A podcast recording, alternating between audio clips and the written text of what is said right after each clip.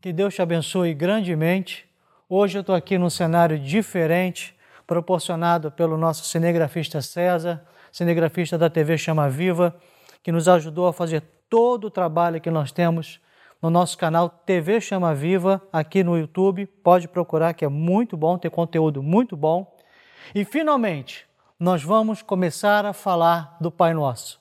Fique conosco nesse momento, dedique esses minutinhos para você aprender ou melhorar né, o seu falar diário com Deus. Só um minutinho depois da vinheta.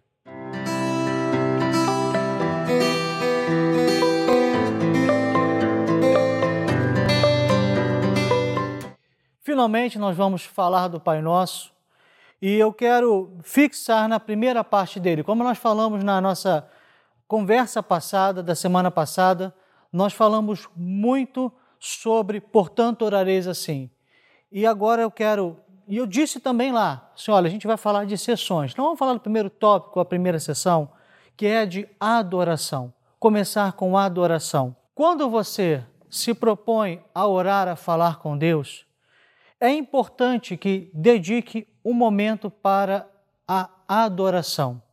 E nós vamos ver o porquê. Porque também vai trazer responsabilidade a nós. O Pai Nosso também nos traz responsabilidade, nos traz atribuições, tá? Então, dito isso, eu gostaria de ler para você qual é o trecho de Mateus 6:9 que nós vamos fixar hoje. Pai nosso que estás no céu, santificado seja o teu nome. Pastor, só isso, só isso. Mas essa parte de adoração precisa ser compreendida. Eu quero começar dividindo esse, esse, essa pequena frase em três pedaços. Vamos começar com Pai Nosso. Vamos falar um pouquinho do Pai Nosso. Tá? Eu só lembrando, pausa. Não é um estudo bíblico sobre o Pai Nosso. Então, se você veio para cá para um estudo bíblico sobre o Pai Nosso, não é. Nós vamos passar em conceitos rapidamente, que o objetivo é trazer exemplos práticos para oração. Tá? Então, não é um estudo tudo de Pai Nosso, ok? Então, você, se você, para você não ficar decepcionado, porque a gente não aprofundou nos temas, faltou coisa, pastor, é, a gente vai passar rápido, porque o objetivo é ensinar a orar. Pai Nosso. Primeira coisa que você tem que entender: para o Pai Nosso existir na tua vida completo, existe um requisito básico logo na primeira fase: Pai Nosso. E Pai é o quê? Pai significa filiação. Então, isso quer dizer que antes de você começar a trazer o Pai Nosso para a sua vida, lembra lá que nós falamos lá na primeira, o que não é oração, que fala assim de repetição, né? Tem gente que, que ora assim, que reza, ou que ora o Pai Nosso constantemente. E eu falei assim, às vezes as pessoas até não entendem na sua, na sua plenitude o que estão orando. Aqui a gente começa a entender por quê. Porque é pai. Pai é filiação, pai é paternidade. E quando nós estamos falando de filiação, nós estamos falando de filiação de ser criatura de Deus, de ser feito lá no Éden, Adão e Eva, a criação. Não estamos falando disso. Estamos falando de uma filiação especial feita na cruz do Calvário. Então, um requisito primeiro para você começar um relacionamento íntimo com o Senhor é aceitar Jesus como seu único e suficiente Salvador, ou ter aceitado Jesus como seu único e suficiente Salvador. Único, não há outro. Suficiente, não precisamos de outro. A Bíblia fala, e eu aqui não quero ferir é, fé de ninguém, mas é Bíblia. Só em nome de Jesus. Em tudo que pedires em meu nome. Então, Jesus é suficiente. O que está dizendo aqui? Pai nosso, você é meu pai. Desculpa você, né? Tem gente que não gosta do você. O Senhor é meu pai. Mas eu vou usar uma linguagem mais informal. Você é meu pai. Eu tenho uma filiação contigo. Eu estou conversando em família. É uma conversa em família. Não é uma conversa para os fora de casa. É uma conversa para os de dentro de casa. Então você tem que ter certeza no seu coração que você tem Jesus não somente como um ser especial, como alguém que está com você que cuida de você, mas ter Jesus como seu único e suficiente Salvador. Único não há outro, suficiente, não precisamos de mais nenhum nome, é somente o nome de Jesus. Então a oração do Pai Nosso gerou em você, primeiro, um compromisso. de saber que você fala com o Pai e somente com o Pai. É o que a Bíblia diz. Não há outro versículo na Bíblia. Você pode procurar de Gênesis e Apocalipse que fale em outro nome a não ser o nome de Jesus, o nome sobre todo nome. Ele mesmo disse em Apocalipse: Eu sou o Alfa e o Ômega, o princípio e o fim. E ele disse quando ele encontrou os discípulos após a ressurreição. Hum, né? Ele disse que todo o poder me foi dado no céu e na terra. Portanto, é em nome de Jesus, ok? Quando você fala Pai Nosso, está falando de filiação. Aí você pode dizer assim, mas você está falando de Jesus e, e a Bíblia está falando de Pai. Você não está errado, pastor? Não, a Bíblia fala que eu e o Pai somos um. Não eu, Daniel. Jesus falou, eu e o Pai somos um. Quem vem a mim, quem vê a mim, vê ao Pai. Então, ele e o Pai são um. Então, quando você ora a Deus Pai, você ora a Jesus. Quando você ora a Jesus, você ora a Deus Pai. Eles são um. Como pai, nós temos que obedecer e honrar. Então não adianta você falar Pai Nosso se você não obedecer a Deus e se você não honrar a Deus. E obedecer não é só fazer as coisas bonitinhas, não, é obedecer os seus mandamentos. Jesus disse: aquele que tem os meus mandamentos e os guarda, esse é o que me ama. Então, obedecer a Jesus, amar a Jesus é guardar os seus mandamentos. E aonde eles estão, pastor? Estão na palavra de Deus na Bíblia, não em outro lugar, somente na palavra de Deus e honra. Honra é muito importante.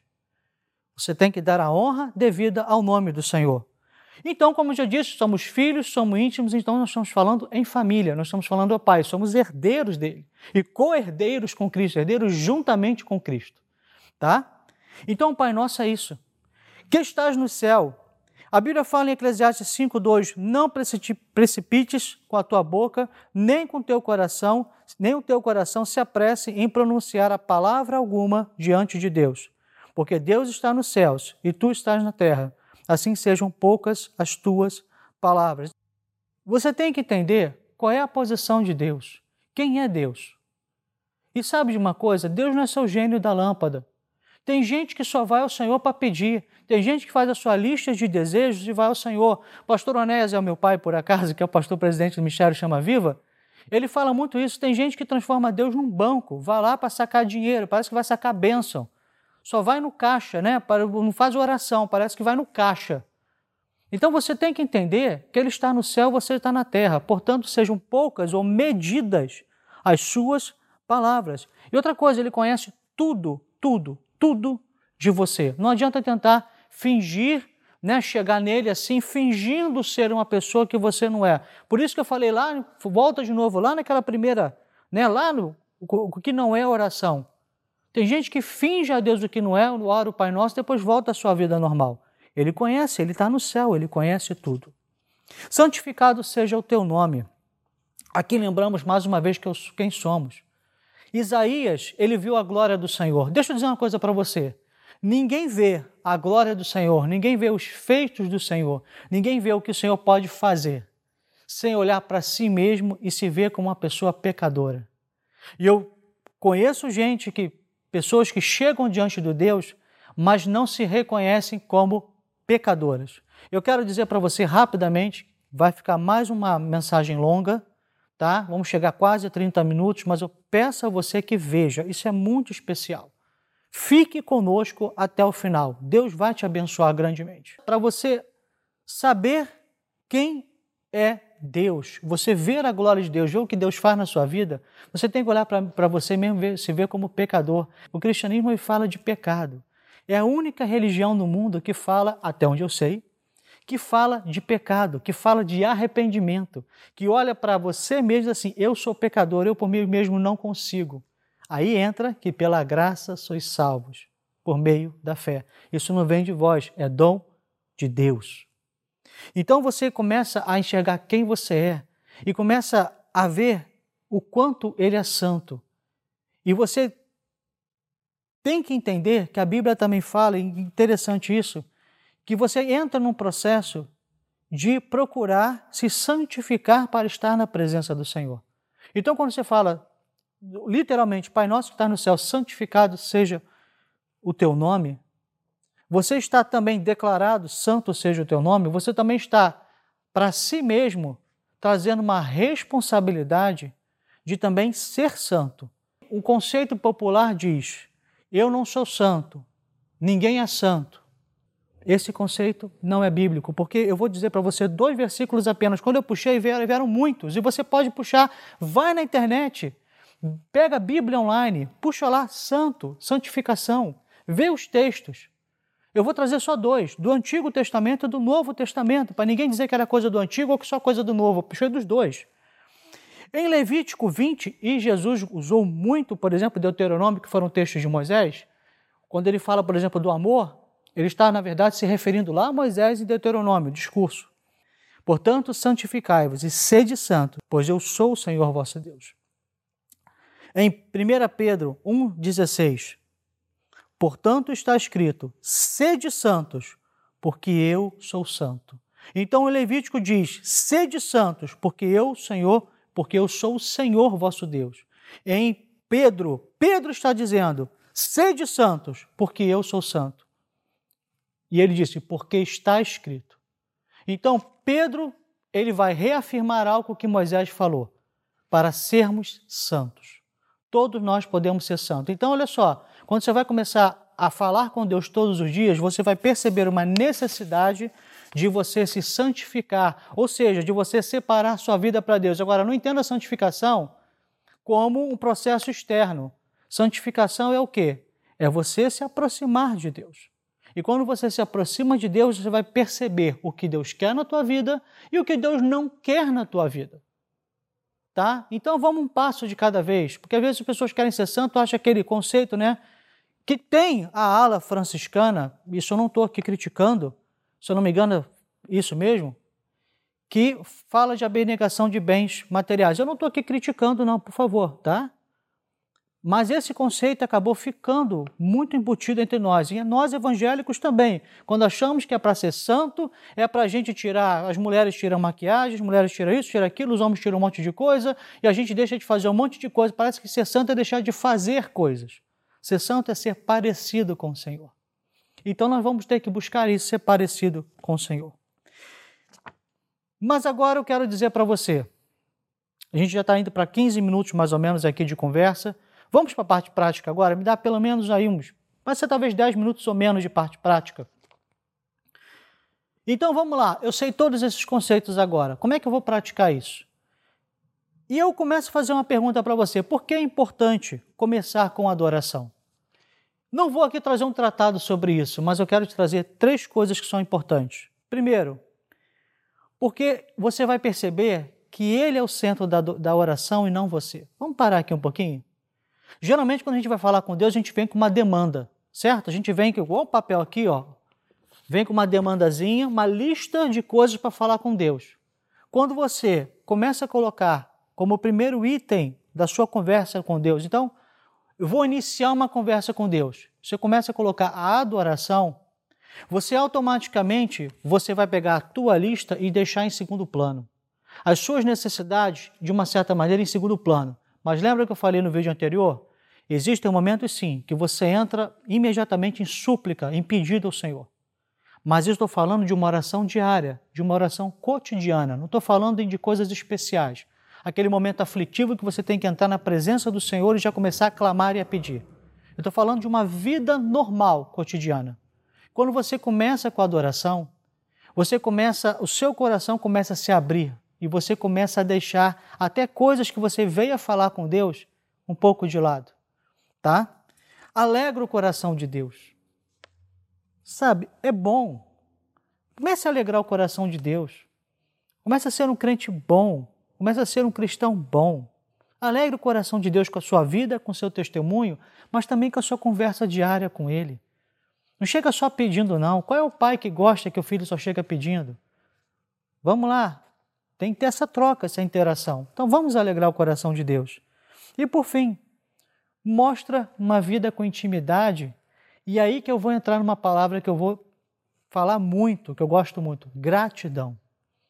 Tá? Porque vamos lá. Eu ia deixar aqui o papel, mas não vou deixar não. Quando você chega na, vamos dizer que você está chegando na presença do Senhor, vai começar uma oração. Vou te dar uma dica. Primeiro, Pai Nosso que estás no céu. Pai Nosso. Então você começa falando com o seu Pai. E você vai começar, é como se estivesse conversando com o seu pai. Tem gente que tem uma relação muito ruim de família? Tem. Tem traumas de família? Tem. Mas o nosso Pai Celestial é um Pai perfeito.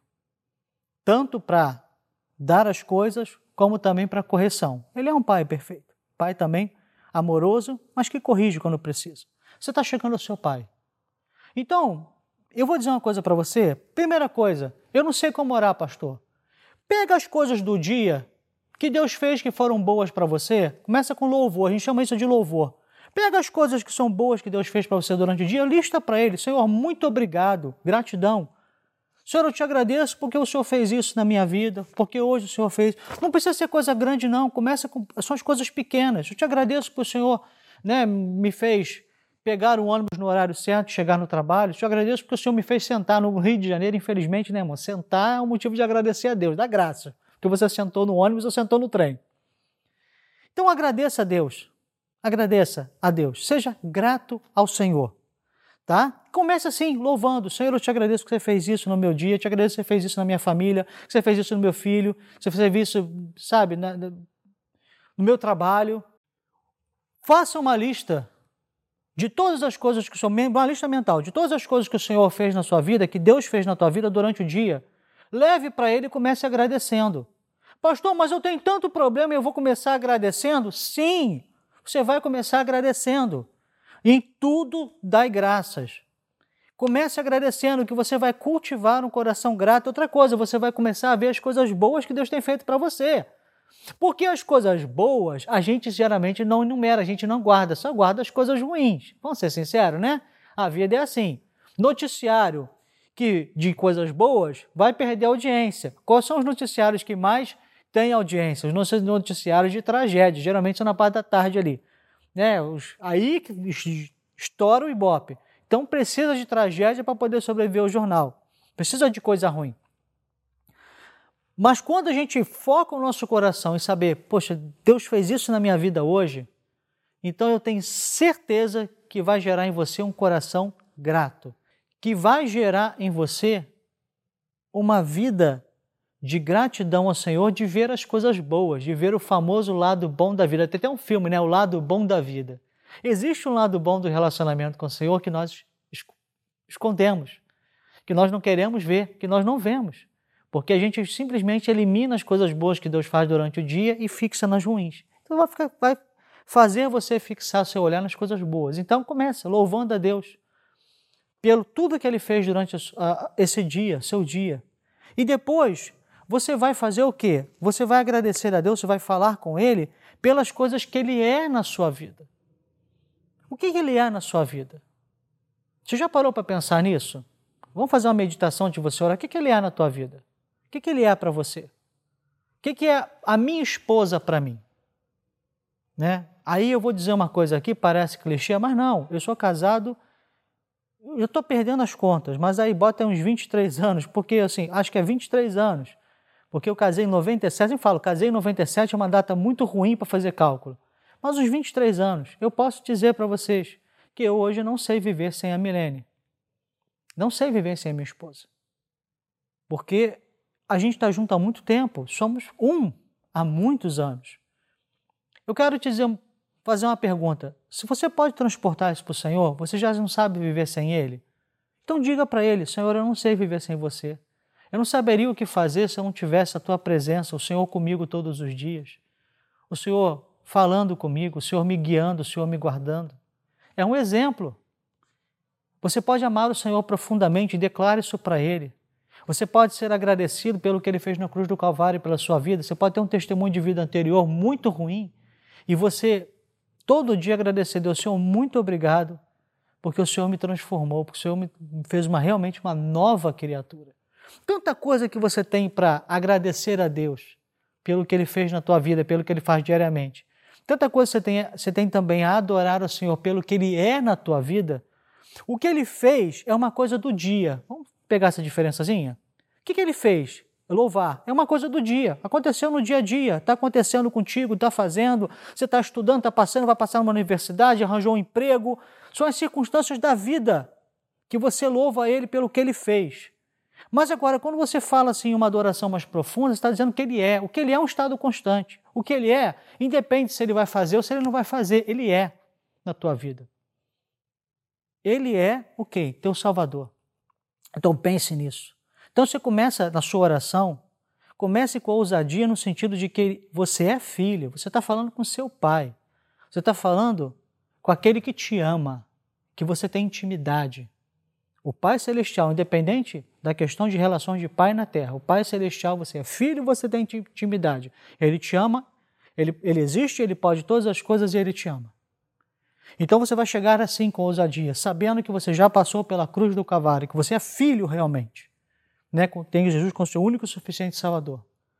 Aí você vai se lembrar, mesmo assim, quem é o seu Deus. E você se lembra quem é o seu Deus que estás no céu. Então você começa a santificar o seu nome. Em que sentido? Você vai a, a, abrir o leque de adoração ao Senhor, começando com louvor pelo que ele fez nas circunstâncias, depois indo pelo que ele é na tua vida. Faça esse exercício, faça isso. Por que eu falo de exercício? Porque é um exercício. É, você vai pegando assim um jeitinho, agora sim vai o papel embora. Você vai pegando, você vai aumentando, você vai ampliando. Então veja bem, só nisso aqui você já vai ganhar muita fluência na sua, na sua oração e você vai começar a fazer a vontade dele, você vai orar de acordo com a vontade dele, com o modo que ele pediu para você orar, o modelo que ele deixou. Quando você começa, já, já no início na sua oração, você vai dedicar um tempo à adoração nesses três pontos que eu falei, voltando você está falando com seu pai. Segundo, você vai, na sua prática agora, você vai fazer uma lista de agradecimentos ao Senhor, de louvar e agradecer ao Senhor pelo que ele fez, as circunstâncias que ele fez na sua vida. E depois você vai começar a entrar numa questão mais profunda, a declarar o que ele é na tua vida, o que ele é para você, não o que ele é para mim, não o que ele é para o César que está do outro lado da câmera, o que ele é para você. E após isso, você vai entrar numa outra etapa, aonde a vontade do Senhor vai ser feita na sua vida, aonde você vai colocar seus anseios para o Senhor e vai pedir que a vontade dele seja feita. Então nós ficamos apenas na primeira parte. Estamos na parte de adoração. O vídeo ficou longo, um pouquinho longo, mas é importante você saber. Talvez as outras também fiquem. Mas eu quero deixar para você isso. Quer aumentar sua fluência? Comece a adorar o Senhor, a louvar e adorar o seu nome, conforme diz a oração do Pai Nosso. Deus te abençoe e nos vemos semana que vem.